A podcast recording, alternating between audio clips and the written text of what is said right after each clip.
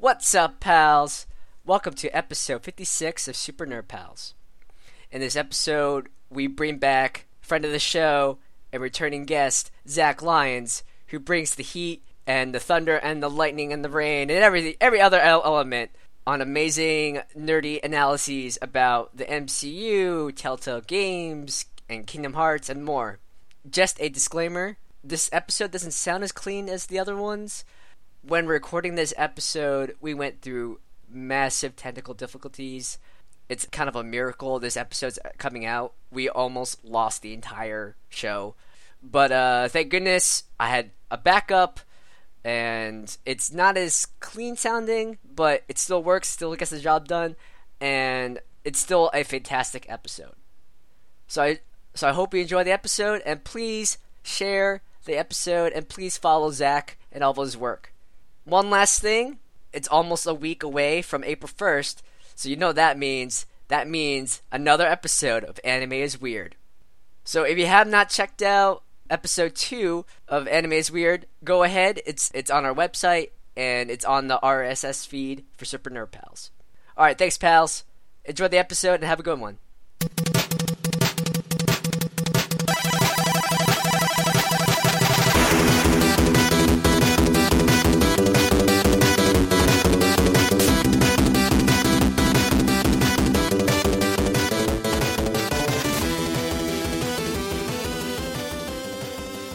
What's up, pals? Welcome to episode 56 of Super Nerd Pals. Um, I'm Chris Sampson. And, oh, Stan, you, you know, we, we do, oh, I'm, I'm Chris Sampson, and then nothing. uh, yeah, we'll I cut was gonna that. say, am I supposed to talk now? I'm Stan Godersky.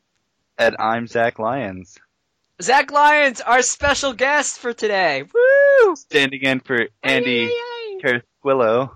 Yeah, the the Ghost Dimension's been really, really relentless. So I was gone last week, and now Andy's gone this week.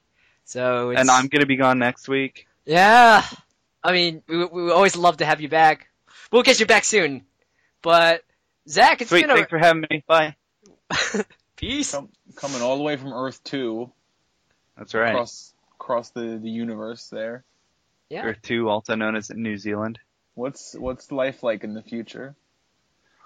Uh, I feel like I made that rainy. exact joke last time you were on the show. You know, like everybody ever who talks to me back home makes that joke, so don't feel like you're the only one being lame. Well, you know me.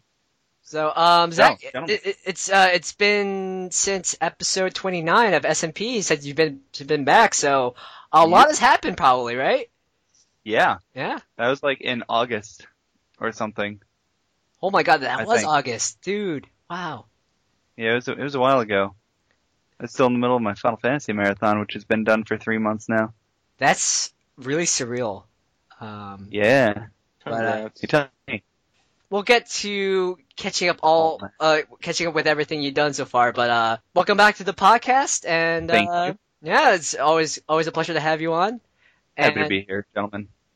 It's it's it's an honor and a privilege. Um, so we're gonna kick it off with newsflash. Uh, Hadouken. So- uh, You- you win. Right, newsflash. After China. so after maybe what like four weeks of this, I still haven't had like an actual sound effect for. for just, the thing is, is that we're, I'm just gonna get in the booth and I'm just gonna record the KO series of sound Nice. effects, and that's gonna be the newsflash um, cue. Yeah. Brilliant. You just Love it. Please don't. or I sue can, us. or I can do it like every week, and then every week it'll just be a different country that we fly to for newsflash. This week was China. I think last week was Brazil, or two weeks ago was was Brazil. Sure. Yeah, because you know when you, So when you beat, when you beat them in Street Fighter. Two, when you beat them, you go to their country, like whoever you're fighting next. It goes the it goes back to the the, the fighter screen. It goes and then the plane goes there, and the announcer's like China, or it's like Brazil, USA. Okay. Every week we go somewhere else. Oh, you know what? Why am I saying China? New Zealand. Yes. What's your what's your what's your stage theme song and what's it look like? My stage theme song. Yeah. Uh, I mean, there is a New Zealand stage in Street Fighter Five. Got kiwi birds and pukekos in the background. Yeah, I know that's like reused garbage stage. I'm talking like yours though. Ah, I, I, no comment. Is that what it looks like though? If you go outside, are there like weird animals? A Like- lack of animals that gets me like there. Is your back is your backyard reused stage like when you go out there? Uh, I don't have a yard. We live in an apartment. Oh, I I was a thinking balcony. like like Lord of the Rings. It's like green Yo. fields and then like you Uh, outside. Matamata, Hobbiton, where Hobbiton is, is in Matamata, and that's probably like an hour and a half, two hours drive from where I'm at. Well, you can get there though. Oh yeah, yeah. Like I could go there for an afternoon if I wanted to.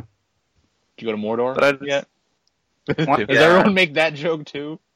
Well, when I first visited New Zealand in 2010 uh, to visit my then girlfriend, now wife, um, she took me on a road trip and we went to like around uh, some landmarks around the North Island, and one of the places that we saw was Mount Doom. But I'd never seen the Lord of the Rings movies at that point, so there's just a picture of me in front of it shrugging.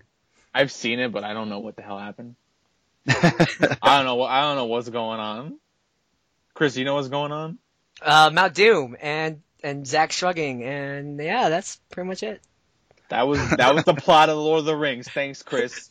Basically. We got give me the news. I'm I'm tired. yep, let's move on to news All right. flash. All right, so Netflix released a teaser for Luke Cage, which has a release date of September 20th. Um, No, September 30th. Oh, I'm sorry. It's September 30th. I'm messing everything up. God, everything's going wrong. September 30th. Uh, it's really short. Um, and it's just Luke Cage just razzling some thugs and throwing them. But release date confirmed. So uh, I'm really excited for Luke Cage. And you know, we just had Daredevil season two release um, on Friday the 18th. Um, so yeah, I'm I'm I'm all I'm all for it. I hope Jessica Jones plays some kind of role in it. I'm hoping someone shows up in Daredevil. I haven't. obvi- I've only two episodes into Daredevil, but I'm ho- hoping.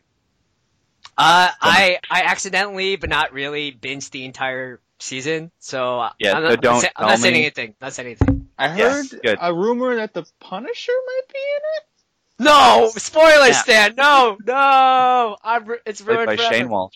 Maybe an Elektra, Ma- ma- Electrode. an Did she evolve from Voltorb?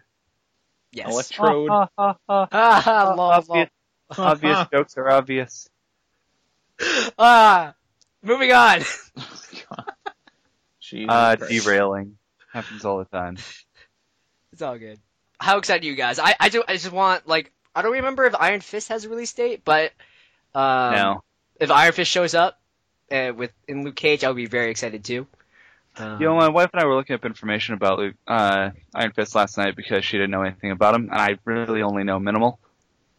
Uh, I think Stan, you're Like- the you're the resident expert on Iron Fist here. I know he was cast. Uh, his his role was cast recently by someone from Game of Thrones, but there's no release window, release date, like filming date. As far as I know, right now it's just Marvel. Uh, Daredevil season two just came out. Luke Cage is later this year, and then next year is TBA. I'm guessing it's gonna be Jessica Jones season two first thing, and then Iron Fist. Mm. But that's just my prediction.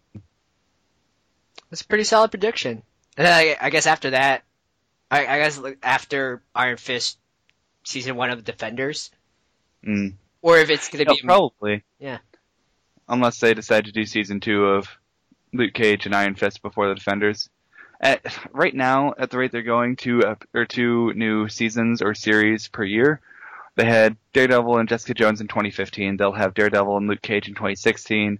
2017, probably Jessica Jones and Iron Fist. So it's at early, it's going to be 2018. So that's pretty pretty crazy. I feel like they're still going at a really good pace, but it's Mhm. still just going to take so long to get to the defenders.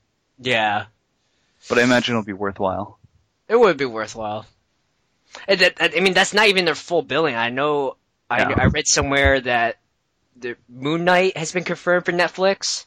I think there was one other show, but I know Moon Knight is on the table. Uh, and, and Moon Knight's not related to Sure. the Defenders, but it's still street level Marvel type of superhero. Right. Right. Is pretty awesome.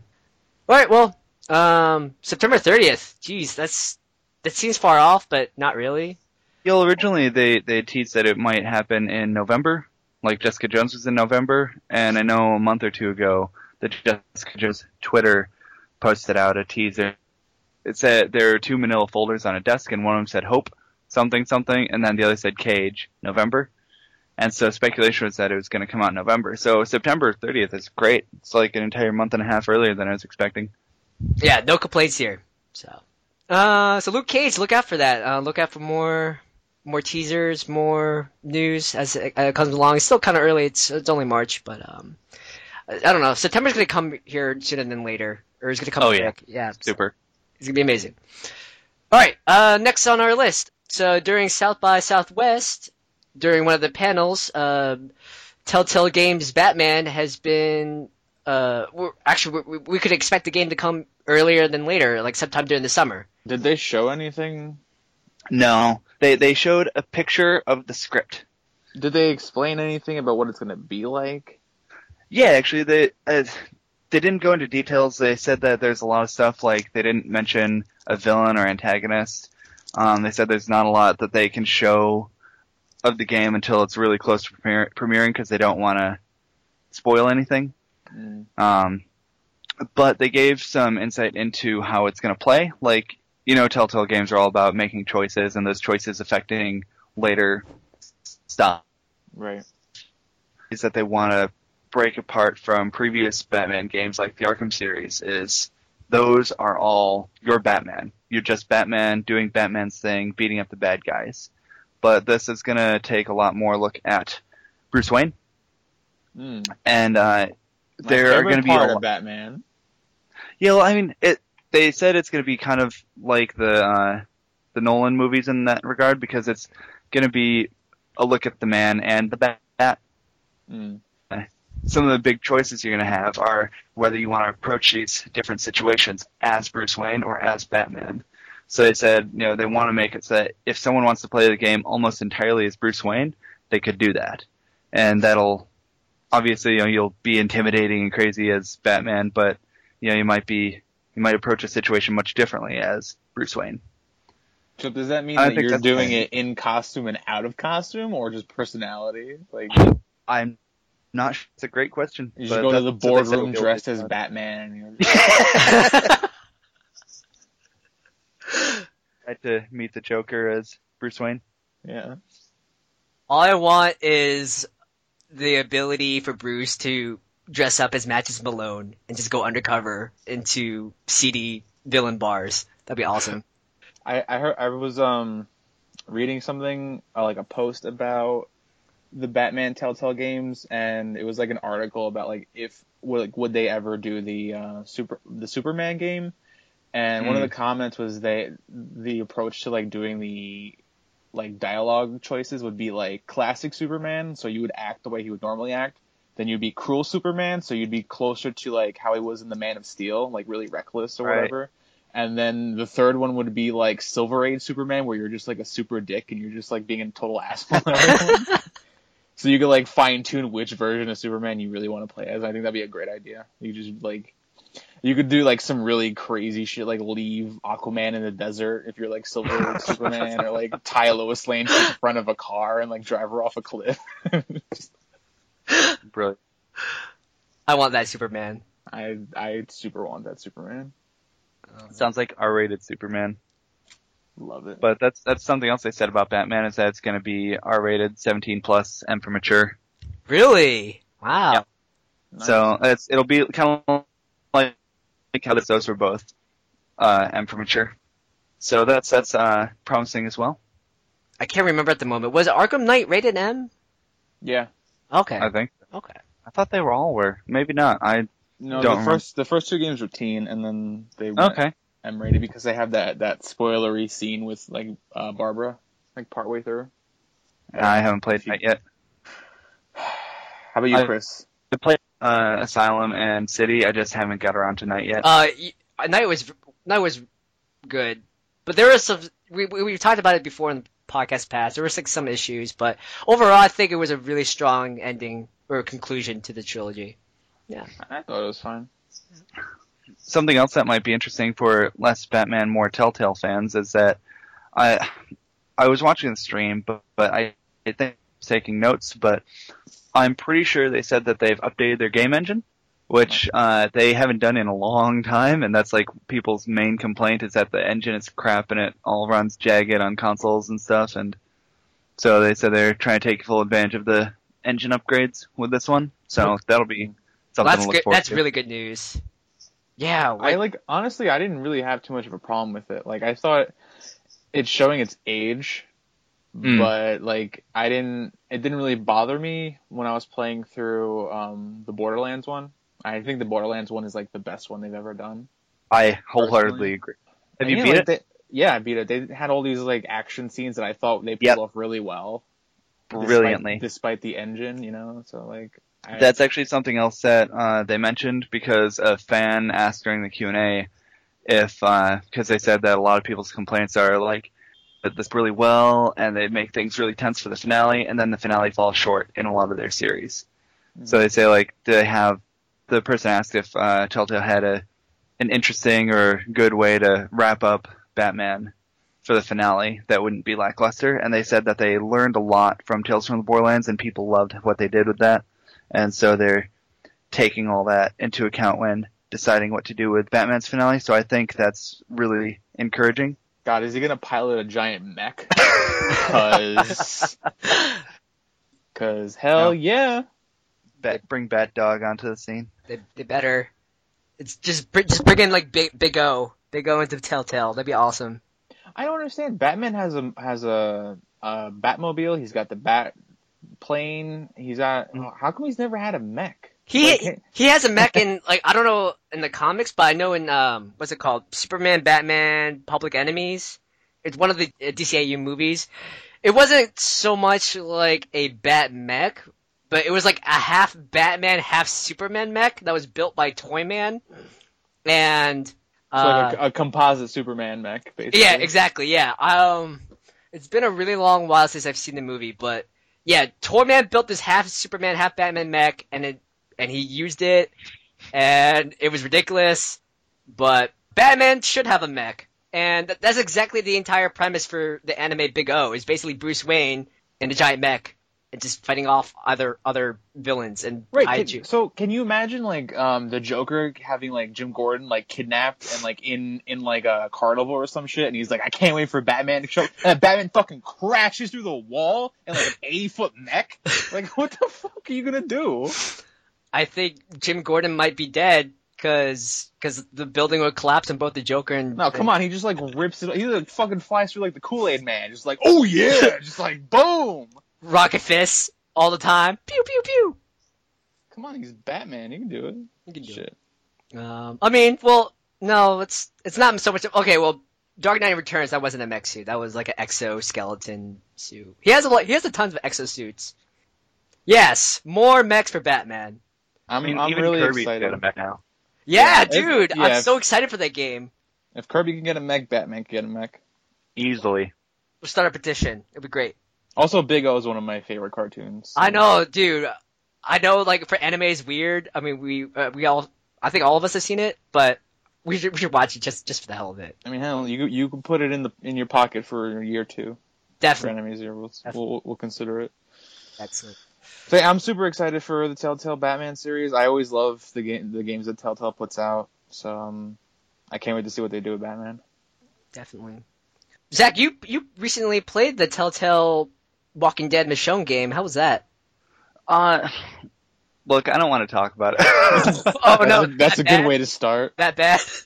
I I seem to be in the minority judging by other reviews I've read, but um it's it's difficult to get invested in it because world and because like just a week before I'd or like in the weeks leading up to it, I reread all 150 volumes of the comic or issues of the comic that were available. And like cuz I I read up to 100 a couple years ago and I haven't looked at it since. And so I binged on it and loved it and it it's difficult because one of the reasons why The Walking Dead season one and two are so good is because attached to somebody, they might die. It's kind of like Game of Thrones. It- your favorite character could die at any moment, really, aside from probably the character you're playing as. But um, but even that, you know, spoiler alert for Walking Dead season one, that happens. Mhm. And but in The Walking Dead Michonne, it's taking place between X or volumes X and Y of the comic, where Michonne is gone from the group and then she's back. So you know Michonne is never going to die in this series. Yeah, that's true. And all these characters that are interesting characters, and were this a standalone game not related to the comic, then it would I would probably be more invested in these characters. But because I've read 13 or 15 issues of the comic after she's rejoined Rick's group, you know that none of these other characters that she's meeting are pivotal to the comic. There's one other person with her that, no, two other people that are on the boat with her at the beginning that are in, that are with, with Rick and them. But the rest of them, all the new characters, like this, there's this entirely new settlement that you go to, uh, you're captive and they take you to their boss basically. And none of these characters show up in the comics but this game is directly tied to the comic world. So my only thought is that they're all going to die because Michonne doesn't mention them. She doesn't mention this adventure that she had. She doesn't talk about any of it in the comics, and so it's it's really difficult for me as a fan of the comic to get invested in. The, Mhm. I mean, there's still two episodes left. You know, they may win me over, and it plays fine. It's a good enough game, but I think it's going to be more well enjoyed if you're not uh, into the comics. Like if you've watched the TV show and you like Michonne in the TV show and you're like, oh, I'd play a game where I could play as Michonne and you've never read the comics, play the game because you'll probably enjoy it. But it's just difficult for, because you know I play the Telltale games for the story and for the characters because but it's difficult for me to become invested in the characters and the story when I know it doesn't doesn't ultimately have much bearing Right. on the comic world. I kind of, you know what, like, it's not the same thing, but I feel the same way towards the Star Wars comics that Marvel's putting out for the reason that, like, I know all the main characters make it through to the movies. Mm, You yeah, know, like, yeah, Like, they, they all survive for Empire and Jedi, so I know nothing's really gonna happen to Luke.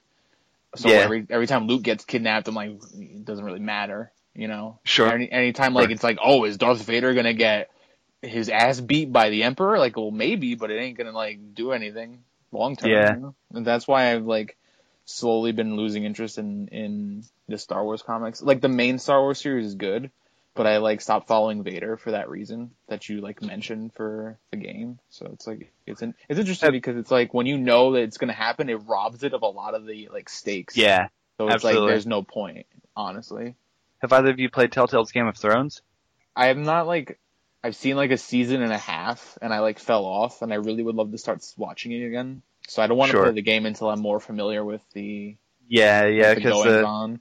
I've only seen like uh, one of the game starts at like the end of season three of the game until you've reached at least that point. Yeah, so I, I got a ways to go. But that's that's very similar. Like, because I just started playing. Uh, I say just in November, I started playing Telltale's Game of Thrones. The whole season was out, and I got a code from someone, and I'm on episode five of six right now. And again, you know, I'm enjoying it for what it is, but it's like Michonne because it's following this entirely different family, the Forrester clan, and it's it's their trials and tribulations. It's like there's one gr- part of this family, one girl, she's Margaery's handmaiden, and then there's uh, a guy who's sent to the wall and interacts with Jon Snow, and there's another guy who, um, gosh, I don't remember. I, I can't even remember right now. But they all interact with characters from the TV show, and they all are fighting to keep their family going. But and they all have some pretty intense goings on, but they're never mentioned in the TV show. They're never seen on the TV show. Like the the girl that's at King's Landing, who is uh, Margaery's handmaiden, is uh, she, like she strikes up a deal with Tyrion, and she gets called out on it by Cersei. But none of them ever mention the Forresters working on this plot in the TV show. Hmm. So like you need to know the TV show to enjoy the game, but knowing what happens in the TV show and what doesn't happen in the TV show takes away from the game. Again, like with Michonne, because it's ever acknowledged in the show. yeah. Right. So it's it's difficult, and that's I think a problem with uh, working with an established IP. Tales from Borderlands did it really well because it was a direct follow up to all of the other Borderlands games. But yeah, it's trying to fit a story in where story has already happened. Anyway, so that's our second piece of news flash. Telltale Batman. I don't know. I, I for me is I I get like the dissatisfaction of like the impact the smaller Telltale games over the over the spectrum of the entire IP. But like for me, like you said before, I'm just in it for the storytelling. So I mean, if I'm Yeah. ha- if, if it's great and it, it's Telltale, so it, you know it's gonna be great, then I'm a happy camper. So Sure, sure. But- I guess I've just got uh, such a high bar set for Telltale that it's disappointed. Yeah. Well, But um, yeah. well, I mean, uh, I don't know. I mean, there's there's not much re- release for Telltale Batman, but I considering the amount of attention and care they give to other IPs, I I assume this will be a very I have full confidence in it. They they've said it's not part of a like any of the comic universe or any of the Arkham games. Like it's it's its own thing. It's like you know they've been story universes and and whatnot and standalone thing. So they've got full freedom to do the, what they want, basically. So they don't have to wedge a story in. So I think they're going to do really well with it. Definitely. And uh, hopefully this comes out really soon in the summer. I'm not sure. They haven't pinpointed a exact release date. I saw on some places that it comes out in August, but I also heard, I think heard from you, it, it could come out even earlier. So as soon as we hear anything about it, we'll. If Oh. I had to speculate, I would say as early as June because right now they've got episode five of Minecraft Story Mode coming next week, and they've got two more episodes of Michonne lined up, and that's all that we know for this year so far. So Batman, they said summer. I reckon it'll come out June or July. Excellent, excellent. I can't think of a better way to spend my graduation summer than like playing Telltale Batman. Yeah, yeah. Yeah, yeah. Good stuff. All right, so let's wrap it up with one more piece of newsflash. Um, PSVR. There's been so much news about this lately because we had uh, GDC, and we had all these tons of reveals. Yeah, PSVR is, going to be released in October for um, four hundred dollars. 99 American dollars. Yep. Um, and uh, this coming Tuesday at 7 a.m. PT, uh, March 22nd, pre-orders for the PSVR launch bundle will be available. The bundle includes the VR headset, cables, headphones, a demo disc, PlayStation camera, two PlayStation Move motion controllers, and a copy of PlayStation VR Worlds. And then also we we learned a whole bunch of new stuff about the VR. Like uh, Zach, before we started this conversation, you were telling me about uh, cinematic mode. Cinematic mode. Yeah, so you wanna you wanna talk about that? uh, something that they Michael House uh, mentioned during the PSVR press conference, where they announced the release month and the price and stuff. But it was kind of glossed over. People were so focused on, oh my god, we can get it in October for four hundred dollars that they a lot of people kind of missed this. But cinematic mode is something where you can use the PSVR headset to play PS4 games, like regular PS4 games, as well as watch Netflix. I'm so down for this. 200, 200 foot, I think is what I saw, screen in front of you basically. So it's not going to be like a 3D, you know, look around and stuff, but it's going to be like you can watch them in your own private headset cinema, basically. Uh, so if you want to watch Daredevil season two in its entirety on the PSVR, you could. So it and makes it look the like entire a, world. it looks like a giant screen. Is that it? Yeah, yeah, basically. So, so? like it looks really bigger than your actual TV. Yeah. Is it like That's crazy. is it like at watching it in like an IMAX theater? That's that's what I'm getting. Like I'm not sure. I mean, Okay. I haven't worn one. I can't tell you. All I know is no. what they, literally what they said at the during the press release was cinematic mode will allow you to play PlayStation 4 games and watch Netflix on it. And the other stuff I've heard is from other sources. I'm not sure if they like interviewed Sony or what, but so I'm not sure of the details. I just know that that's what you'll be able to do, and people are really looking forward to it. what's the first game you guys will play in VR cinematic mode? Well, I need to get a PS4 first. Oh, well, hypothetically, hypothetically. Um, lots of people keep saying like the big fantastic stuff like Witcher 3 and Fallout 4. Um, I think something like Rocket League would be really cool, Yeah, That would be cool. or um, off the wall Minecraft, all right, all right. just because like it's such a big, open, expansive world that I think it'd be really cool to just you know look around and I can. Uh, that said, I can totally appreciate stuff like Fallout 4 and Witcher as well. Rise of the Tomb Raider will be on PS4 this uh, holiday season, so that'll probably be another good one. Excellent. Yeah, I want to. I'm gonna cop out and say Fallout 4, especially because of the new DLC that's coming out. So Oh yeah, yeah, fair enough. forget about the DLC. Yeah, uh, yeah, sometime this March we're gonna get uh, the Automaton DLC, so we can build robots. Haha. Haha. Stan, how about you? Something really Sorry. fucking scary. Like Uh, PT. Do you still yeah, have people at PT and Until Dawn have been popular choices too. uh, Layers of Fear came out recently in the PS4, I think. But yeah, do you guys have PT? I don't have PT installed on my PS4, which is a really which is a travesty. Damn. So yeah, sad face forever. But uh, yeah, e- even like Alien Isolation, yeah, ugh, Alien Isolation, Hell Always- yeah, yeah, yep, yep. definitely. For sure, for sure. Darn it, man! I wish Dead Space had like a PS4 HD remaster because I would I would kill for that. So How about Anyway. a new Katamari game? yes, oh my gosh, We'll go for a Katamari game on PS4 VR. or uh, what's it called? Like uh, a hundred foot robot golf. I, I need- yeah. yes, need that game so badly. Isn't that already um That's VR? coming to PSVR. Yeah, yeah, it's it's a PSVR game. God. If anything would make me drop four hundred dollars, it's giant robot golf. I know, right? Well, Stan, Stan, keep up on that internship and maybe you get a job, you know, right after graduation and then all that disposable income, so all the VR. That's the goal. Nah, That's I'm not. dream. I'm not picking up VR until it's real cheap. Real, real cheap. Two hundred dollars. Two hundred dollars. Uh, That's my upper I think limit. it's really neat, and I think the PSVR headset is so much more comfortable than the um, Oculus Rift headset. But I just don't have money for that. I feel you. Who can afford all that? I don't even have a baby, and I know what you what you're talking about. Yeah, yeah, dude. one day, guys, one day we'll have the monies to acquire the VR, and then we can just we can all play Rocket League on cinematic mode together, and it'll be beautiful. Perfect. Perfect. All right, Perfect.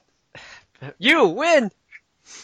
All right, so that's it for Newsflash. So let's let's get into why we have our amazing guest here. Like this is it's been since August since Zach has been on the podcast. So we want to know what have you been up to? You finished your marathon, and uh, I I assume there's other projects, other other goings ons you've been up to. So uh, take it away, Zach.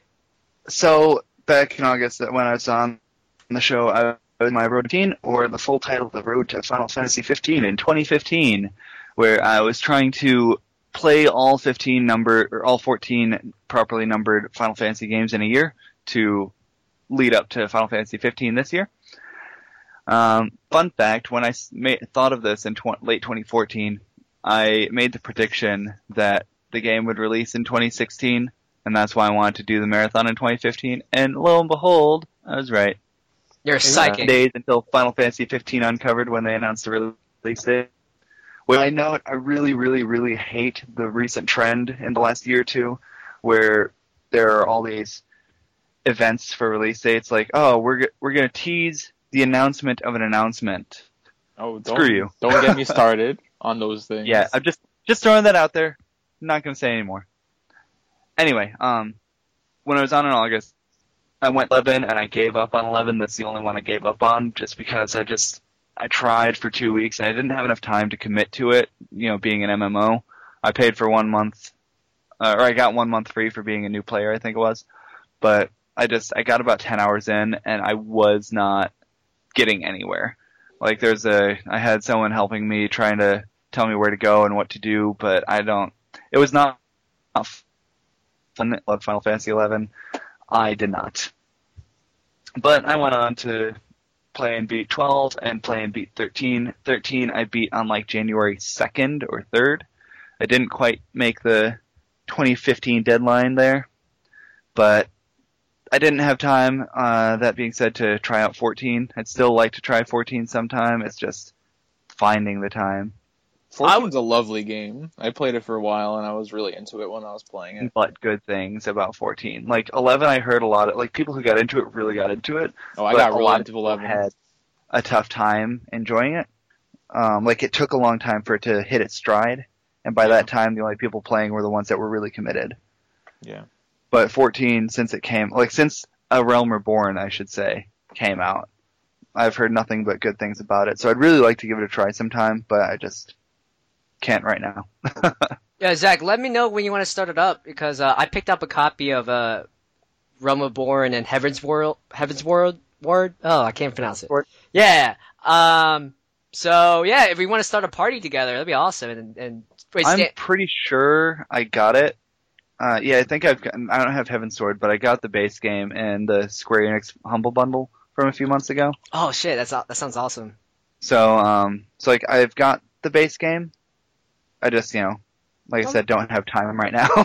yeah, that's the same with me. Like I, there's like so much other stuff on my plate. So I, I haven't had a chance to boot it up either. But I would love to just get a party together and just play a little bit. So Yeah.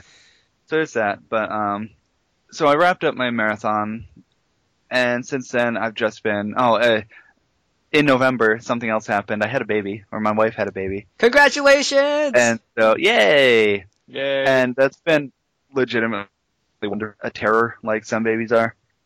She's really cute. She's really calm and chilled out.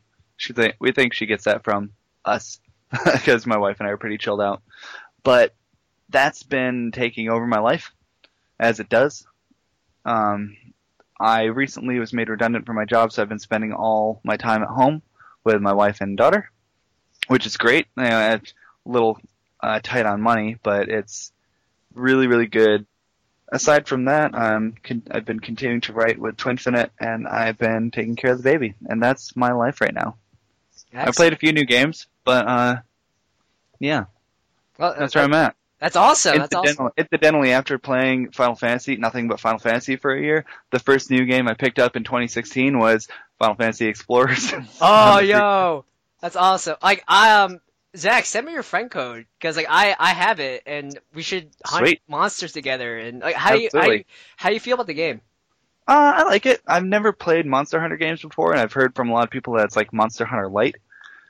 But after playing this, I would be keen to do some Monster Hunter sometime. I can see where people have problems with it.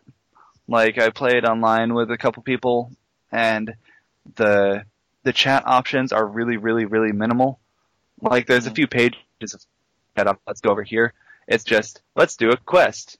Okay, or see you later, or hey, what's up? That's they're just you tap on the screen to choose what you want to say. You can't actually speak into like a mic or anything. That's that's really sad. Good. It's really difficult to communicate with people you're playing with online. But aside from that, I enjoy it. It's a bit grindy, but I mean, all those monster hunting games are a bit grindy. hmm So But I've I had fun with it. Yeah, and you get to play with your friends, which is awesome. Um, Not like- late January until uh, the Pokemon re-release re-releases came out late February, yeah, and then I got stuck into yellow.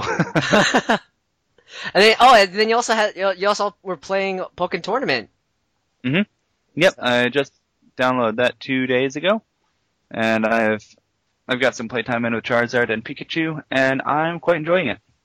Yeah, like, like I was saying before, um, I literally installed it maybe like 30 minutes before we, started recording. Nice. Um, so I only I only played one match so far, um, but I played as Gengar. He's my main man.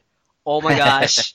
oh my gosh, like the game is so beautiful, like the colors are so stark and and Gengar, he's scary awesome, like throwing shadow punches out of portals, and then he turns to a mega uh, uh, bleh, turns to Mega Evolution Gengar, and like this is the greatest thing ever. So I was like, I was this close to shedding a tear because it was it was just so beautiful. Um, Yeah, no, I, I, I, uh, when I played Charizard, I really enjoyed his Mega Evolution fighting. Pikachu obviously is a base form; he doesn't have a Mega Evolution, so he's just a bit powered up. But Charizard, Yeah. this is pretty awesome. Stan, did, do you have Pokken Tournament yet? Because uh, I I know you don't you want to bash some face in with uh, Pikachu Libre. Yeah, no, um, I think I'm waiting for my birthday to see if I if I'll get it as a gift from somebody. But uh, Ah, I'm excited for it. I'm just waiting on it.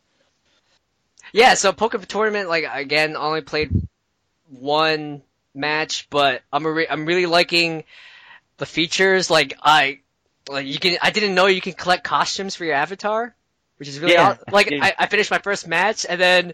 You, you unlocked a new costume. It was like it was like this super sweet leopard print jacket. It's like, oh my god, I'm so ready. So I when I started the game, I was really kind of disappointed with the customization options because it was like, oh, you've got this one hairstyle that you start off with, and you can't choose your hairstyle. It's like you are brunette with this hairstyle, and that's it. Yeah. You can choose from minimal outfits. You can choose from eye colors and face types. I'm like, I thought this would have a bit more yeah. I stuff. I'm like, oh, so that like you just unlock all the other customization things. oh okay. So you you you unlock hairstyles. I didn't. Okay. Yep, Oh, okay, Yep, like I've I've got a new hairstyle and like not just styles but colors. Like I unlocked one hairstyle that's blonde, and so if I I've got that hairstyle option available to me now, and I've got the blonde version unlocked, and I can go in and I can purchase with in-game money um, the other colors if I'd like. I could. That's so have money weird. from matches, but you like some of the outfits and hairstyles cost a lot. That's so weird because you figure just like at least like blonde and black and I don't know like uh, some random anime haircut like a purple or a pink, but Yeah, yeah, Yeah. well they do have those. It's just a bit it's it's strange because they don't let you choose your hair when you start out. But then if you go once you started the game, if you go into the customization settings that they did for you, you just have to go in there and change them once you've started the game. I don't know why they don't allow you to do it straight from the get go. But that's what it is. ah, okay, well, um, And um, you can also unlock more stuff with Amiibo. The their integration with the game is that if you have figures, like it's compatible with all figures. I kind of thought it would just be the Pokemon figures from the Smash Bros. series, mhm. but they've like I've used Charizard, Pikachu, and Jigglypuff, and they don't, don't do anything like all the others do. I've also done like the Squid Kids and the Yarn Yoshi, and they all just all the amiibo are compatible.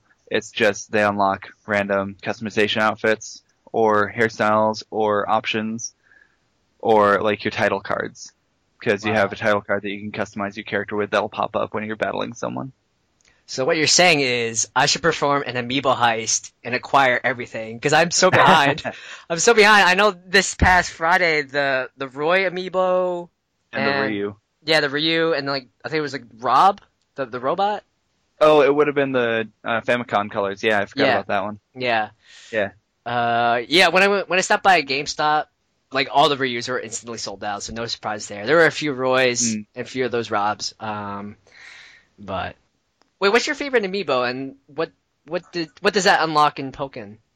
specific amiibo don't unlock specific things in Pokken. It's just you'll you'll tap it. You can tap up to five a day, Mm-hmm. and you'll unlock a different random either title card or customization option Oh, okay. with each one. oh, okay. So like instead of having to pay to unlock it in game, you'll just unlock something random for free. oh, I see. I see. So that's what that is. Um, at the moment, I don't think I have a favorite.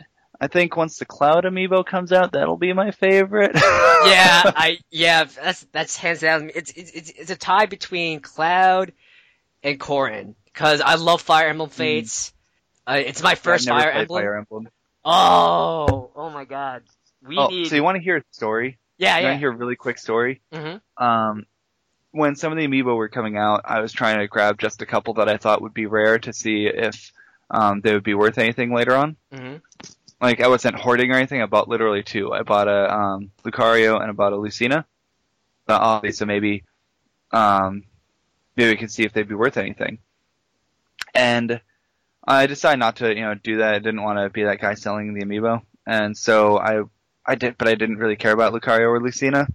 So I decided I'd go look for a trading website, hmm and I found like on uh, Reddit there's like a whole amiibo trading thread, and I so I went through there and I got in contact with this guy, and I'm like, okay, I really want Zelda, Sheik, Toon Link, and Ganondorf.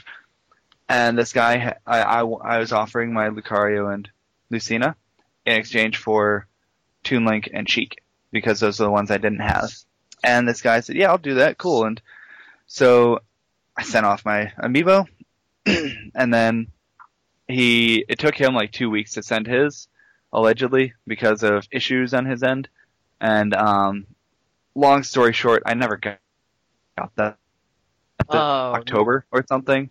I sent mine. I told him, hey, they're on their way, and he told me a couple days. Oh, cool, I got them. Thanks for that. Mine are on the way, and uh, it never happened. I was communicating with him on Twitter, and like every week or two, I'd say anything, and he's like, oh, my my post office is having trouble sending them for some reason. I'm not sure why, and you know, he kept update. He kept talking to me. He kept updating me, saying this is what's going on, but this is what's happening. And then all of a sudden, in like November, December, months later, he stopped talking. Like he's on Twitter, he's just disappeared from Twitter. He's never replied to me, and I never got my amiibo. Oh So- shit! It's a no, not man. People. Ami- Amiibo Vigil- Vigilante Justice. Come on, we, Yeah. we'll, we'll, yeah. Oh my gosh, I'm so sorry that happened. Eh, it is what it is. So um, I've uh, stopped buying. Like I don't have a lot. I've got 15, which is kind of a lot. But when you think there's like like 15 is not 15 isn't bad.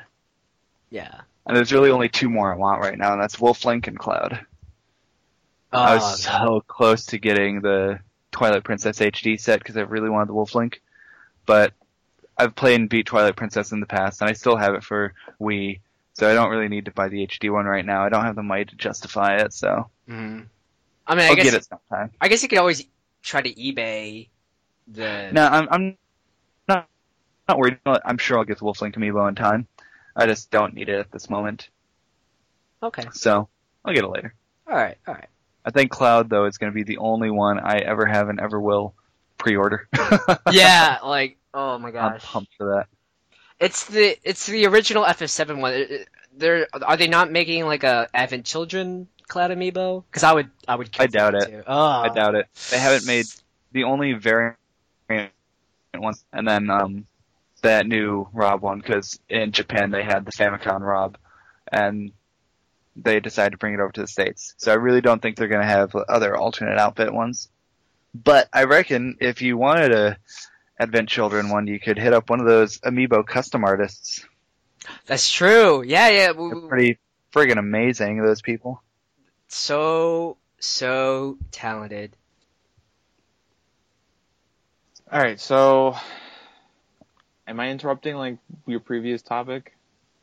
I Uh, don't remember what we were. we were we were just talking talking about Pokken Tournament and raving about it. So I, I think we're fine.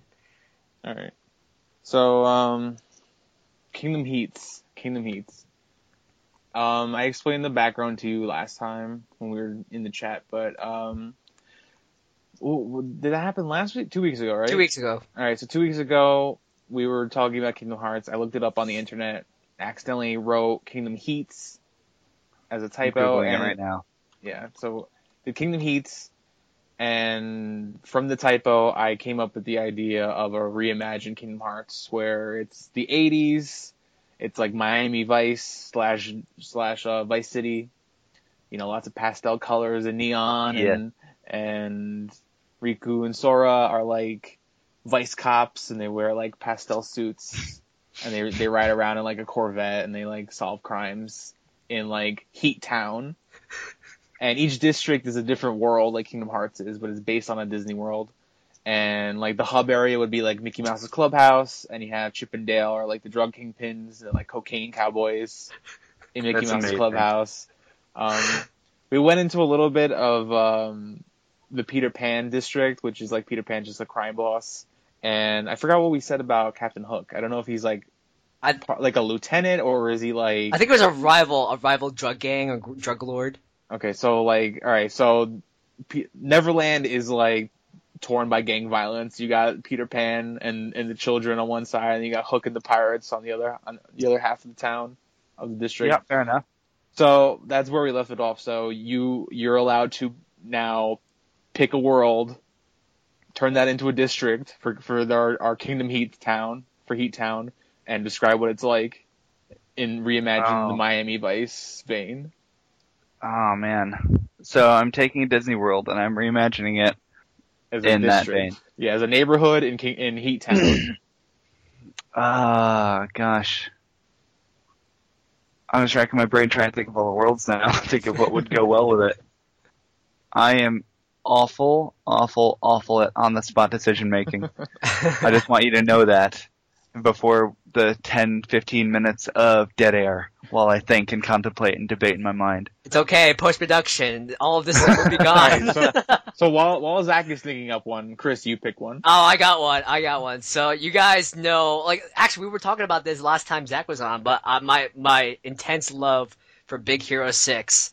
So I want to bring the world of San Francisco into the world of Kingdom Heats, and what I'm thinking, like, it fits perfectly with the '80s. So you have like retro futuristic cyberpunkish uh flair. So you have like neon lights everywhere, and then you have like some robot dystopian angle going on. So Professor Callahan, like the like the quote unquote villain of the movie, you know, he's he's uh, another I don't know if he's like a crime boss or a drug lord, but he, he's some mafioso where he has robot enforcers and Hiro Hamada, you know, like like in the beginning of the film, he spends his time um, in robot robot dens doing illegal gambling and fighting, and um, I just I just want Hiro and Baymax just to be like vigilante loose cannon crime fighters along with the rest of the of the team, and they're just dismantling Professor Callahan's robot crime empire, and it's gonna be awesome. And there's gonna be like super awesome, crazy Japanese influenced '80s retro punk music playing all the time, and Right. uh that's what I want. Just robots and and and 80s music and neon lights and explosions. I think the only All world right. you don't need to alter is Tron. You could just lift Tron and just put it in Kingdom Heats as its own its own district because it's already so I- 80s. I was actually kind of thinking Traverse Town. It's not a Disney World, but it's Kingdom Hearts World, and that's already like alleyways and you know hidden coves and stuff like that. I'm like, oh, that would that sounds like a kind of shady place. But I've got I've got a I've got one now. So it's a bit unconventional, but Atlantica. Okay. Uh, we don't have a black we don't have a black market yet, right? No. So in Ariel's uh, cove, she's got you know thingamajigs and who's its and what's its and all these things that you can't find anywhere else. She's the supplier. Nice. You need something, Ariel's got it. She's, she could also be like the gun runner, and she just puts the gun. Oh, on, like, yeah, the fish, totally. And they just like go to the different districts. Yep. She acts all aloof and acts like oh she doesn't know what a fork is, but then she pulls the right fork and that opens up a hidden compartment, and that's where all the the goods are. She knows what's up. That's awesome. So Atlantica is the the black market in Kingdom Heats. Yeah. I Yep, feel it. definitely. And like uh Sebastian is the the worrywart who thinks they're all gonna get caught. He's, he's like the accountant. Yeah, yeah. You're brilliant. That's that's that's like the best answer ever. Well See played. him like see him like in the back in the like the back room with like one light, and he's got like a green visor. He's like, "Oh, Ariel!" And uh and then King Ursula could no Ursula could be. idea. I'm sorry. King Triton has no idea what's going on right under his nose. Exactly. I feel like Ursula would be like a the owner of a club, um, and she she brokers like deals and information to people. Dude. See that? you think about it, back in the original movie, Little Mermaid, who does uh who does Ursula get the trident from? Ariel. She supplied Ursula with her weapon. Oh my god, Boom. Canon. Canon. That's it. Damn. That's that's Great. wow. That's fantastic. It's like, and it's under it's under the sea, so it's not exactly easy to get to. So it's like it's Yeah. almost right under, under the noses of the cops, you know. You know what? Yeah. Ariel can be like Ariel can be a There's a- pirate as well. She could just like sink ships and then loot the ships and then feed that into the black market. See, the cops can't figure out where it's all coming from because they're all looking for the underground black markets. They don't even think about underwater black market. Yeah. It's And I- I feel like I could see like um, Sora turning into like um, the merman and then going there to like get information out of Ursula and the club. Oh, Like like she's a trader of like info. Perfect. perfect. Great. That's real. That's a really, really good answer. Well played, sir. My contribution to Kingdom Heats Yes. coming this fall. ABC. By the end of the year, we're gonna have like the whole city mapped out. Stanley, you have any any other new ideas for Kingdom Heats? Hmm, I'm thinking. I keep wanting to like think of something to do with like Halloween Town. yeah, that was Um, one that I was trying to think. Yeah, I was just thinking how how that would fit, and I'm I'm not sure. Oh, but like, you can do um, you can do Ratatouille, and it's just like the the restaurant, and that's where all the mafioso like meet up in like Ratatouille's Ratatouille's kitchen, and everyone like pays Ratatouille like a little money on the side, so he like keeps the cops away from the restaurant while they do their deals. So have you seen Ratatouille? No, Because you're, you're acting like the rat name is Ratatouille, and it's not. you're like, oh, they go to Ratatouille's restaurant. No, they're going to Remy's restaurant. listen, I'd never seen that movie. Okay, Oh, jeez, you failed. Zach, Why- it's a good why thing. isn't his name Ratatouille? Why is it called Ratatouille's the Ratatouille? dish. Ratatouille know, is the but- fish that he cooks for the the, the critic. He should have just been named It's Ratatouille. symbolic. Listen, Ratatouille's his his crime name. Okay, There. Yo, you don't get it. You don't get it. Ratatouille's his crime name. Damn it! oh, that's good. Yeah, I'll take that. That's fair. It's like, oh, you know, legendary Ratatouille, and it's like, oh, who's Ratatouille? And they go in, and it's just a mouse, and he's like, oh shit, we never knew. All this time, it was a rat, a, an actual rat. I'm just thinking of um, like the relationship be- between uh, Remy and Alfredo Linguini, the the guy. Like Yep, I'm just thinking of him as like the ventriloquist from Batman, where Yeah. where like like Linguini, he, he like he he's like Scarface. He's actually Linguini's actually a puppet. Like a, Yep. and then and he cooks all the That's food. perfect. But then he has machine guns in his mouth, and like he, then he throws like butcher knives and other cutlery at people. I think that that'll be that'll be nice. That's pretty good. Yeah. Remy's the the one controlling him the whole time. Mm-hmm. Mm-hmm. Like Remy, Remy Right. has like dissociative identity disorder, so he argues with himself. oh man. So Kingdom Heats, I think that this will be a running meme. I think I feel like every time we should have a guest on, we should Have them think just- of something else to add to Kingdom Heats. Yeah, so we'll we'll we'll, Brilliant. we'll Photoshop an amazing and beautiful infographic, and we'll just and then, or even better, it'll be one of those boards you see in crime movies where it's like newspaper clippings and like And like strings string connecting and these tacks. I mean, Like who who is Ratatouille on like one newspaper headline? and then like the subtitles like string off like from Ariel honestly I all don't know. different guys. He's getting his guns from Ariel. Like it's like Sora's corkboard, and he's got like Alanis question mark question mark. wait, so is Sora like a Sam Spade character now? Oh, Yeah, they're the vice cops of Oh, Kingdom that's right. Hearts. That's right. Yeah, Sora Sora and Riku. Sora and Riku. Oh man, this is gold. this is gold. I'm I'm pretty pumped. I want to see it happen. All right, we will. We will. You know, all you have to do is just get jobs at Disney and Square Enix, and you know, and um, Hey, P- pitch it. that. all right. Um, so yeah, that's Kingdom Heats for you guys. Um, you know, if you have an idea or for a new district or new lore, new character or or adaptation of a character, you know, message us, tweet us. We wanna we wanna make Kingdom Heats bigger and better and more seedier and uh, be great. Um, all right, so Stan, uh, I guess yeah, you, I'm sorry to keep you for like another like 15 minutes, but I, No, I guess uh, anything else to add or before you head out? Uh no, that's it. Just uh thanks for coming on the show, uh Zach. I appreciate it. hey, thanks for having me. I You're it. always you're always welcome back in the future. Maybe ne- maybe sure third will. time will be a charm and we won't have any audio problems. Yeah, that'd be good. We're good. We'll try. We'll get this down. See you then. All right, Alright. peace out, Stan. All right, so we got the last topic of the night. We're gonna talk about everything MCU. Um, I guess yeah. We'll, we'll, oh my god, wow, I'm tired. Um, And take two. Uh, take two.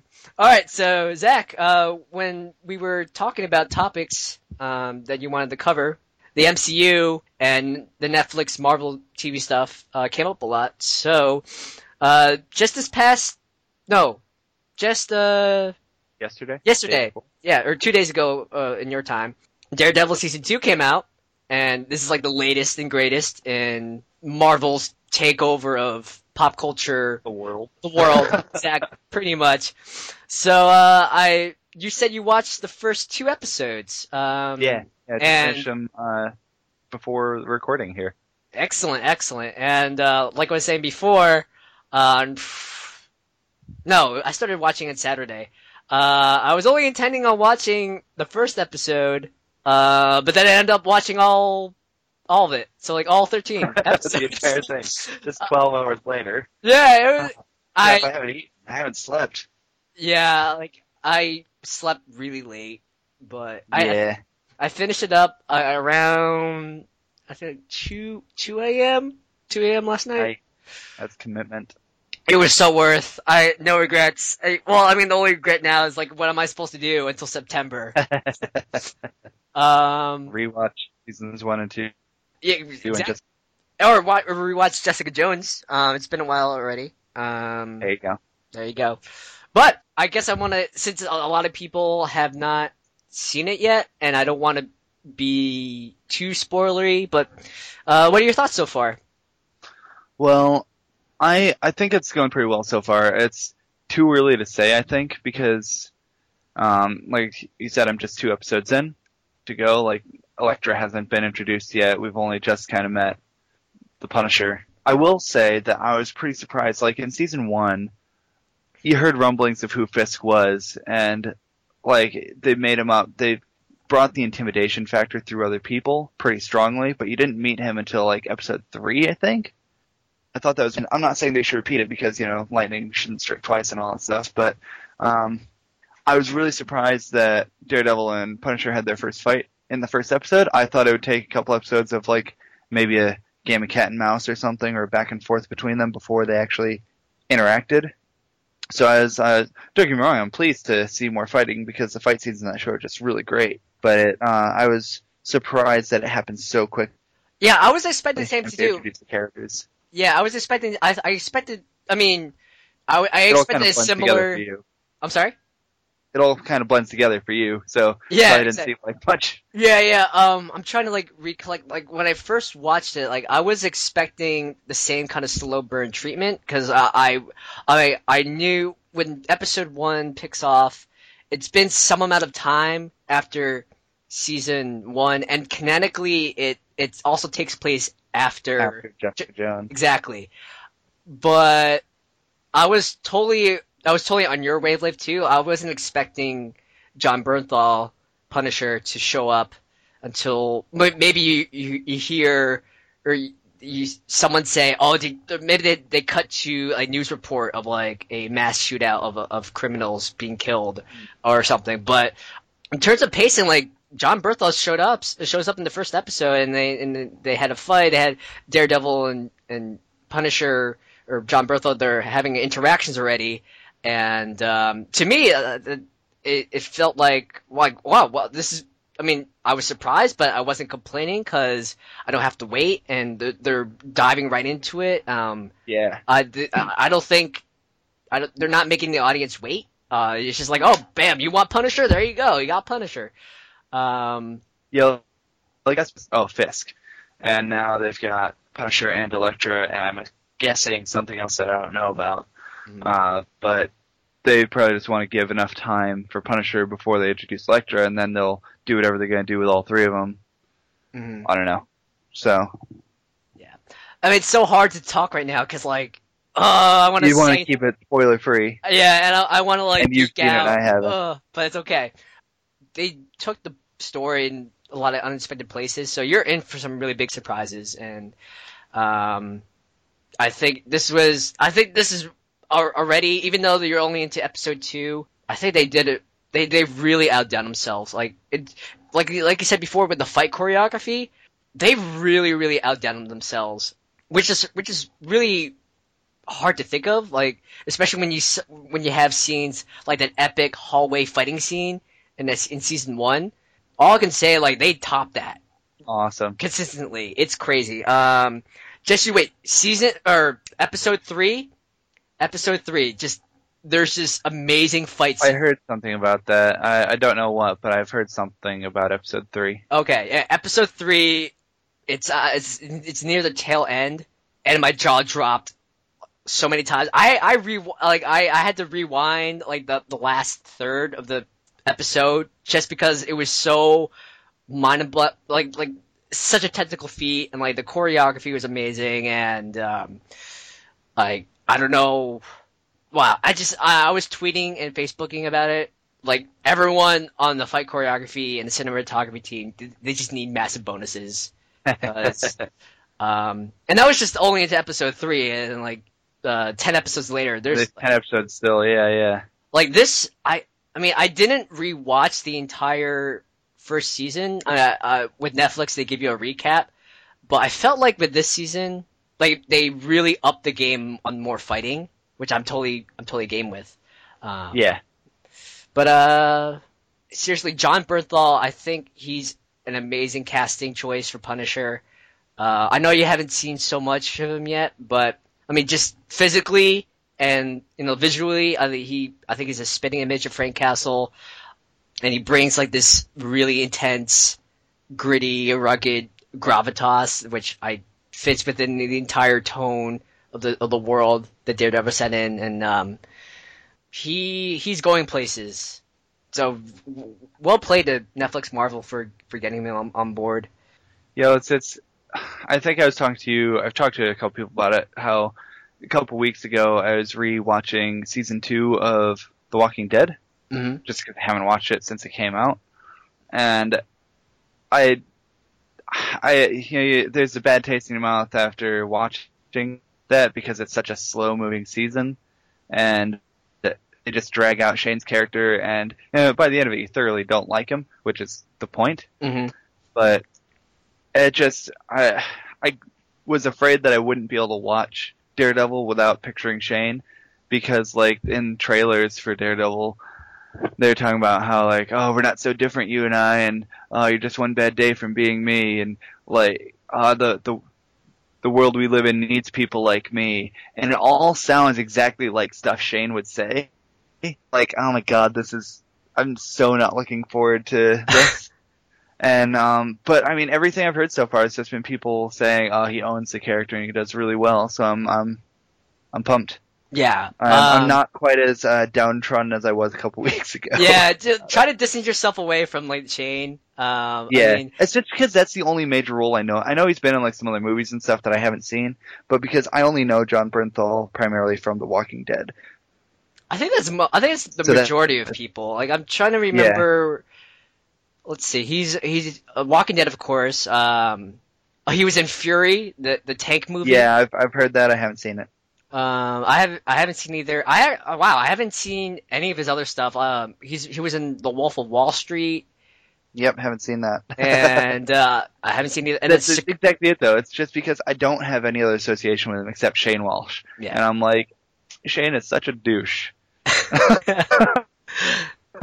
So I'm I'm uh we I still haven't seen much of him yet. He's had a couple fights against Murdock, and he's uh I I did like there's this isn't too spoiler, but there's that episode that bit in episode two where he goes to the pawn shop to get the police, oh, that's right. scanner? Yeah, yeah, yeah. and that's a good scene because that shows him as not being a bad guy.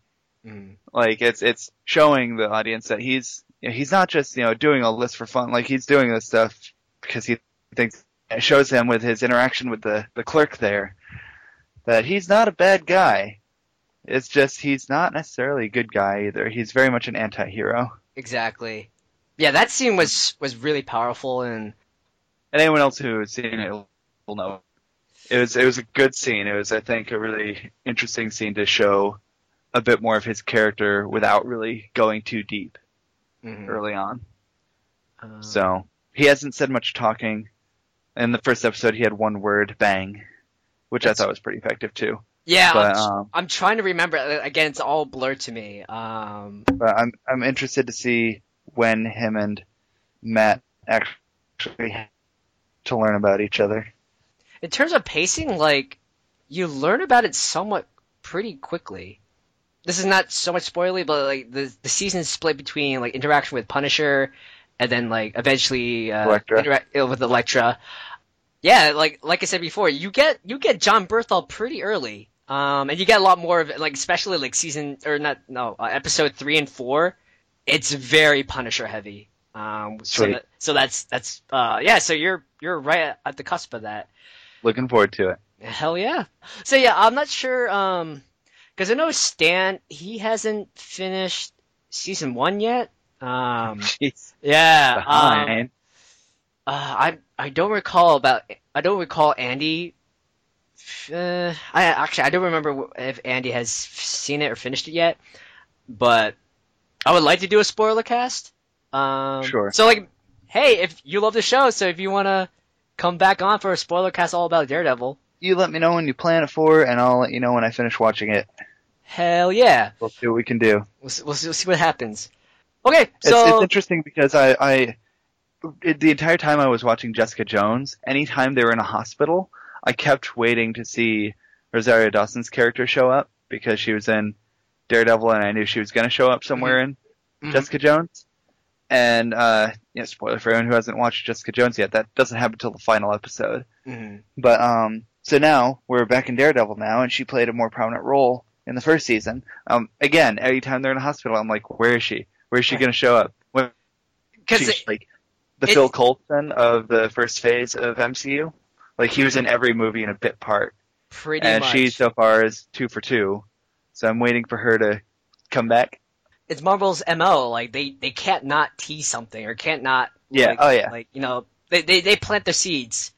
So yeah, yeah, yeah. And Rosario Dawson, like just put her in anything. Like she's, I I I've loved Oh, her yeah. for a really long time. Like eh, like my first Rosario Dawson movie exposure was um Clerks two. Um, Me too. yeah, woo! Bro fist. That's awesome. Yeah, she was she was awesome. There was there was Clerks two, and then Sin City.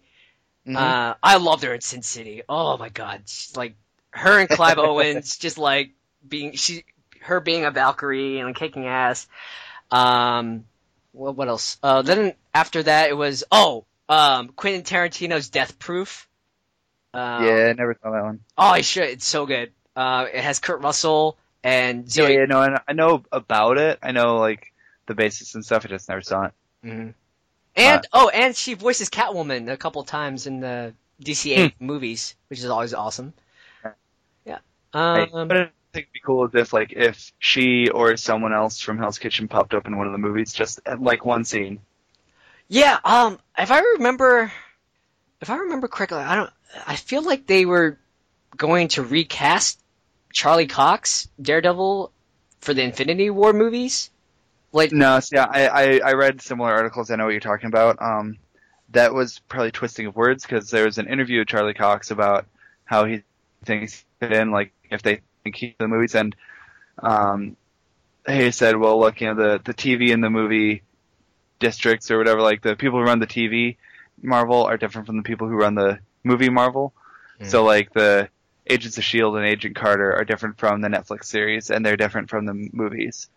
They all exist in the unified universe, but um, they're all run by different people. Mhm. It all eventually comes up to like Kevin Feige and the other people at the top, but it's difficult to them know what's going to happen in the future. It's just uh, they work kind of from season to season or movie to movie or whatever, and so I have to imagine if they bring in the defenders in any form to like Infinity War or something, they would be doing themselves a complete disservice. They would be kicking themselves in the foot. They would lose a lot of faith if they recast Daredevil for the movies because, like, the the Netflix show second season, which they didn't originally plan for. They just Daredevil was the first. It was Daredevil to Netflix was Iron Man to the MCU. He started it, and he has you know led it. Mhm. His success allowed for a second season, and is I'm sure part of you know Jessica Jones' success gave her a second season. But it's just they're proving that these are powerful characters and powerful actors playing them, and so if they don't bring them to the movies, then that'll be. But I, I think no one explicitly said that's what's going to happen. I think what I read was that they don't know if those characters are going to show up in the movies. Yeah. They might just stick to their little corner of New York, but they might pop up in Infinity Wars if it all comes together. But nobody really knows right now. Yeah, and Infinity War is still really far off. I think it's like 2020. 2019 and 2019. 2020. Yeah. But I know when when uh, Batman vs Superman uh, was announced to have uh, Wonder Woman in it, and they were getting the Justice League all put together, people were like, "Oh, cool! You know, if they bring the Flash or if they bring Green Arrow, they should bring the actors from the TV shows." And then they went and confirmed that the TV shows would not connect to the movies. And I'm like, it's another reason why I'm not terribly keen. It's like they don't care. They they've spent three years building the Arrow fan base and two years with the Flash fan base. And then And plus you have like super. these characters. People like these actors. And yeah, now they've got Supergirl that they're bringing into that fold as well. Mhm. And now they're just gonna for the DC cinematic universe, they're gonna bring new p- actors to play Flash and whatnot. And they're they're just. I feel like they've already got the pre-established fan base. Those people will all guar- guaranteed go replacing their actors, and it's like not going to be the same Flash and not going to be the same Green Arrow. Well, uh, people will still see it, but they probably won't be as happy about it. Exactly. This is my my entire like gripe with it because like again, you know, you have three plus two plus like however um, many amount of miscellaneous years for like Supergirl, and uh, I guess even Constantine. If if you ever decide to do uh, Justice Yeah, League. Dark, um, where which is basically a Justice League team or spin-off team that fights more horror and supernatural threats but it just makes perfect sense. You ever, you already have you have like an inbuilt fan base. You have like tons and tons of fanfare and fan loyalty. You should exploit that and capitalize on that. And uh, I know this was a topic that we've covered uh, in the past in the podcast, and I know Stan he he came up with this idea. Well, multiverse, maybe, maybe, maybe like the TV universe is a different universe, and then the movie universe is a another universe, and DC is very well known for like Earth One, Earth Two, Earth Three, and you know all these other and the entire multiverse concept. So maybe like the TV heroes will interact with the movie heroes, but like that's kind of I I, mean, I would love I would love to see that, but I feel like that's not They're never going to do it. they're not no i don't think they're ever going to do it and No.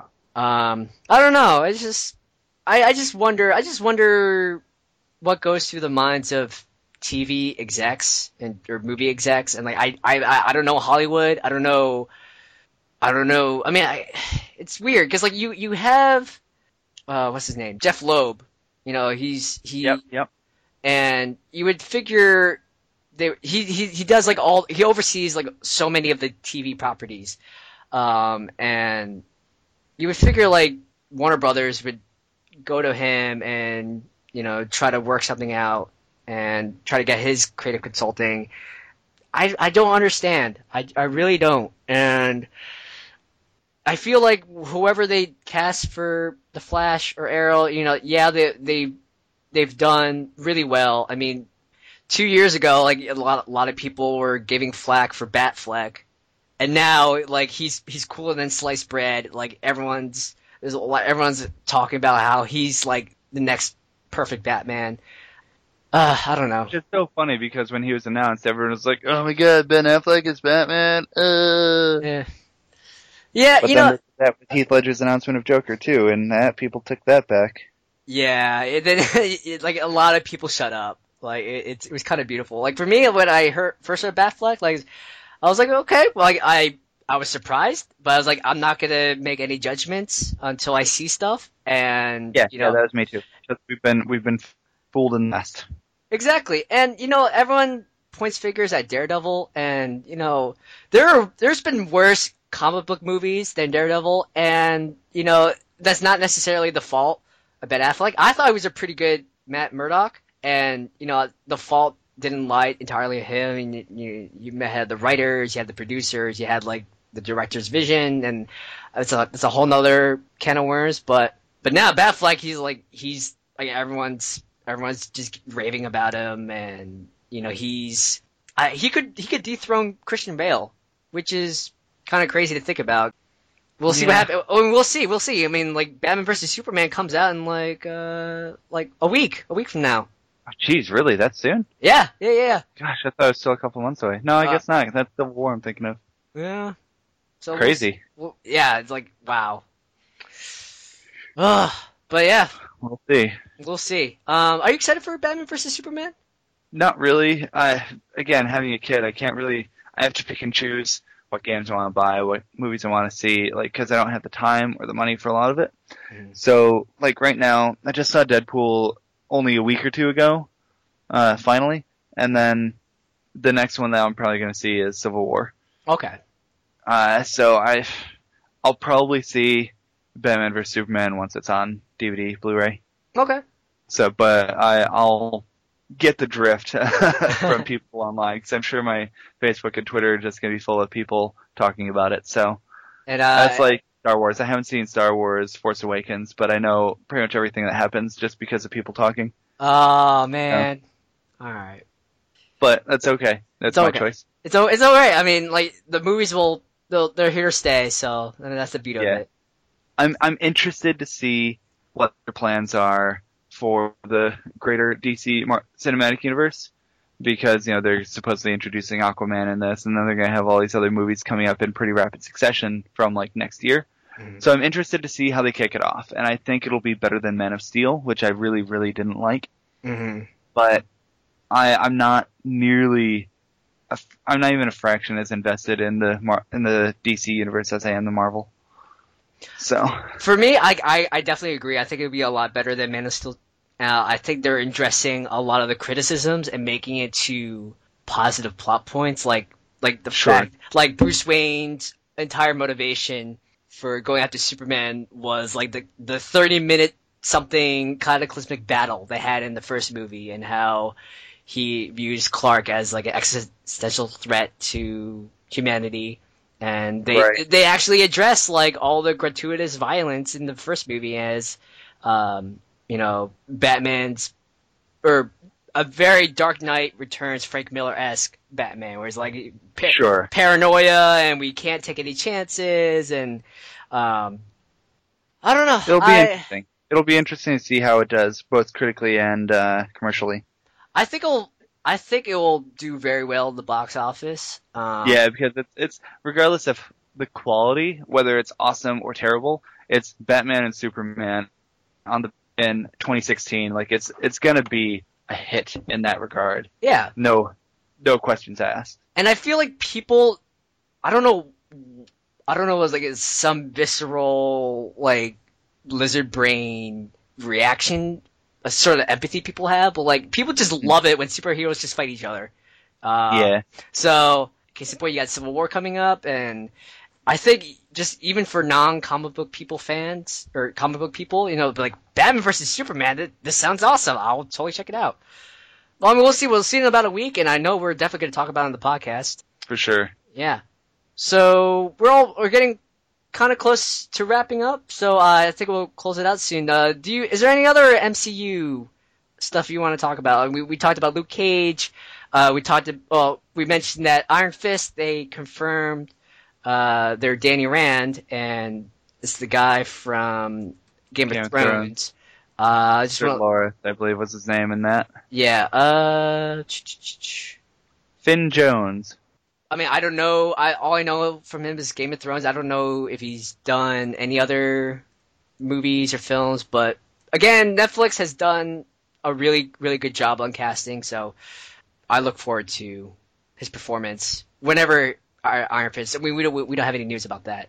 I I uh, just looking up who the actor was for Finn Jones. I, I saw found a tweet from Marvel from Mist because I follow them on Twitter, but I yeah, I usually catch all the big stuff, but I missed this one. It's a tease for Iron Fist. It's What? um Oh my gosh! it uh like someone took a phone message and it says while you were out to Jay or Joy, I think it's Joy Meachum. I'm not sure what the name is. Marked urgent, and the message is just who is Danny Rand.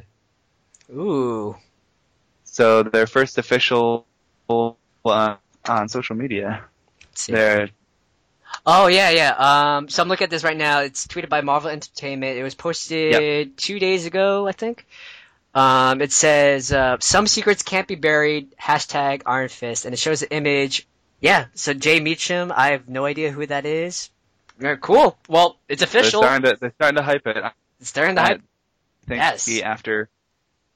It'll it'll be after. I still am standing with what I said earlier. Jessica Jones season two next year this time, followed by Iron Fist at the end of the year. All right. Well, we'll, we'll write That's the, what I think. we'll write it down in the notes, and um, you know, we'll give you a shout out to see if you're correct, because uh, yeah, you, you know the market. Oh, and you know, let's uh, let's wrap it up with uh, Civil War. I mean, did you? Uh, I assume you saw the latest trailer and Spider-Man, the first reveal of Spider-Man in the MCU. How I don't know what you're talking about. I I don't know. Yeah, you know. I- I um, it's interesting because I've heard a couple uh mixed reactions to that. Obviously, most people are like, "Oh, sweet, I've finally seen Spider-Man. Mhm. It looks great." But uh, they're also I've heard from several people that they're disappointed that that was shown in the trailer because people seem to think that that would have been a really, really excellent piece to keep in the movie, like keep that. And I can see how that would be a really great moment to not know is coming Mhm. have the have Iron Man's team and have Captain's team about to face off or in the middle of face off and then all of a sudden, oh snap, here's Spider Man. Mhm. I totally see where they're coming from. That would have been really cool. But um at the same time, you know, they had to hype up Spider Man. You know, people have been asking for it since the first trailer. Exactly. I, everyone, everyone, there were so many memes everywhere. Like, where's Spider-Man? Like, uh, and Yeah. but you know, um, yeah, I I really did the look at the costume. I know there was it was a point of contention. Like a lot of people complain about it, like too much CGI it looked weird. But I I think for more comic savvy people, the co- the costume's very reminiscent of like the early early appearances of Sp- Spider-Man. Um, and to me, like I, I mentioned this multiple times before, um, I when my first thought when I saw Spider-Man leap down, he looked a lot like Spider-Man. Um, yeah, I, I saw your yeah, I saw you post Yeah. about that in the Super Nerd Pals Facebook group, Exa- which everyone should join. exactly. So facebook.com slash group slash- Super Nerd Pals. So you should you should join. We're almost at Hashtag three. shameless self promotion. Ha- exactly. Like we're almost at 300 members. So join the army. Join the pals. Boom. Boom. And uh, so all I want is just, you know, Iron Man to make an Iron Spider mech suit, and then and then all of a sudden the Batman mech hops in, and then it's a Civil War is a backdoor Marvel versus DC movie, and people will lose their minds, and then all the studio execs, all the comic guys will just make, will laugh at all the money they just made, and Yep. I, yeah, I don't care. I'll take my money. but yeah, Civil War, just uh, so pumped.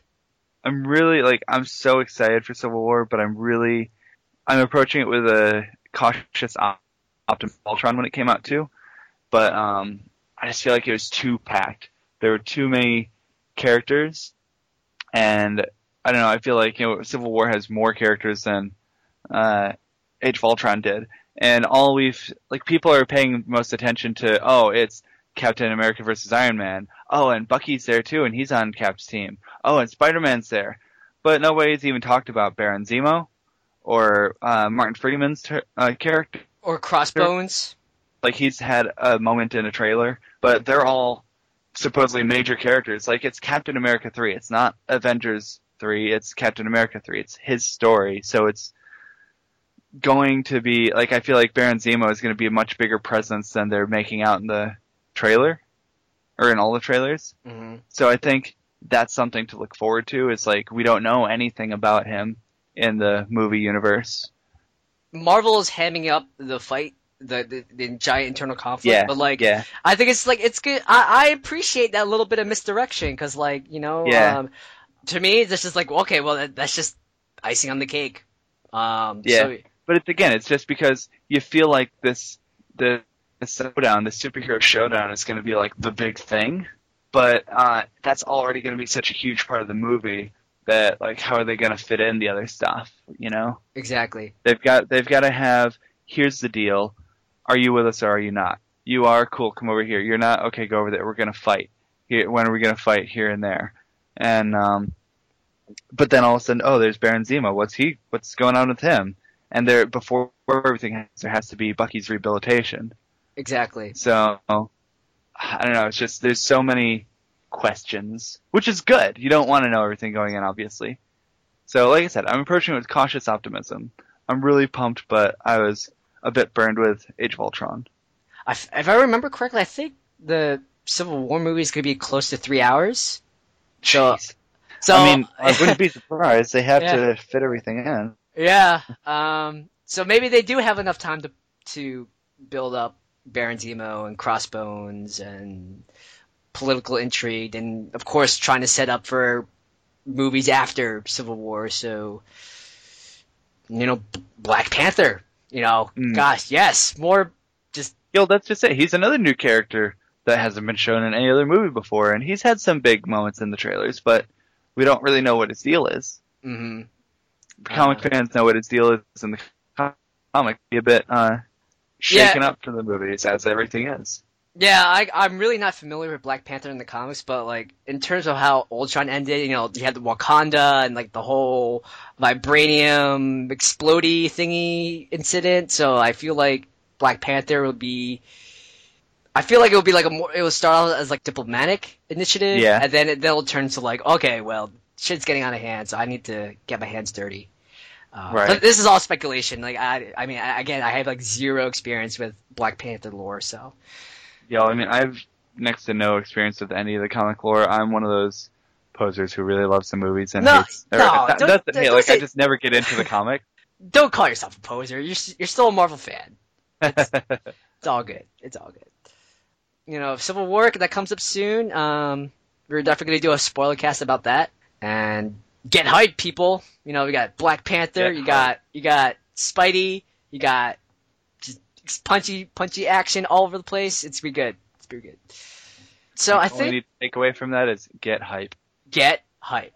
All right, so Zach, I think that wraps about or uh, wraps everything up. Wraps it up. I uh, yeah, it's.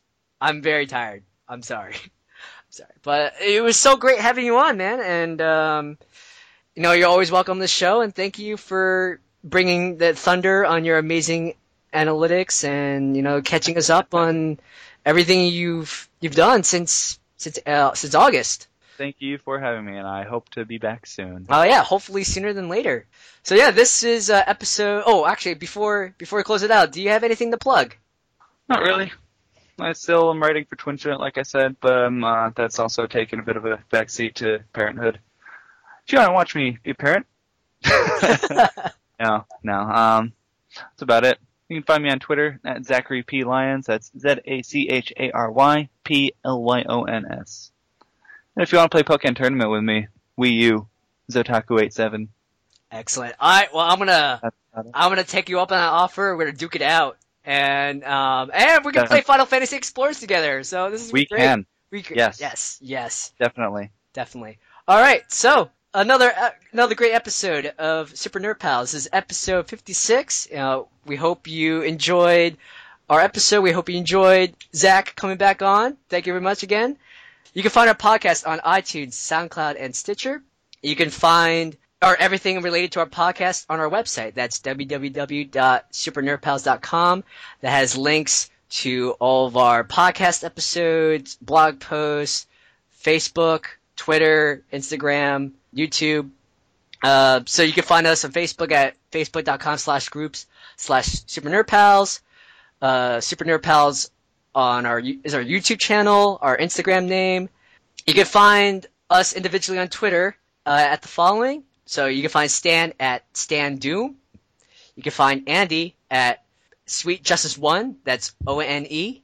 And you can, you can find me on Twitter at Kyo Ninja for Hire. That's K Y O Ninja for Hire. And one more time, Zach, where they can find you on Twitter. At Zachary P Lyons. That's my name. Excellent. Thank you, sir. All right. So thank you very much. And uh, thanks for listening. Please like, rate, subscribe, and most importantly of all, share with your friends. And, you know, look up Zach on Twinfinite. Look up Zach on Save Continue. That's where you can find all of his Final Fantasy Road to 2015. Uh, oh, Road to 15 and 15. Thank you, thank you, sir. That's where you can find all those materials, and uh, as always, we'll post in the show notes, so it'll be easy access for you. And thank you, and have a great night. Bye.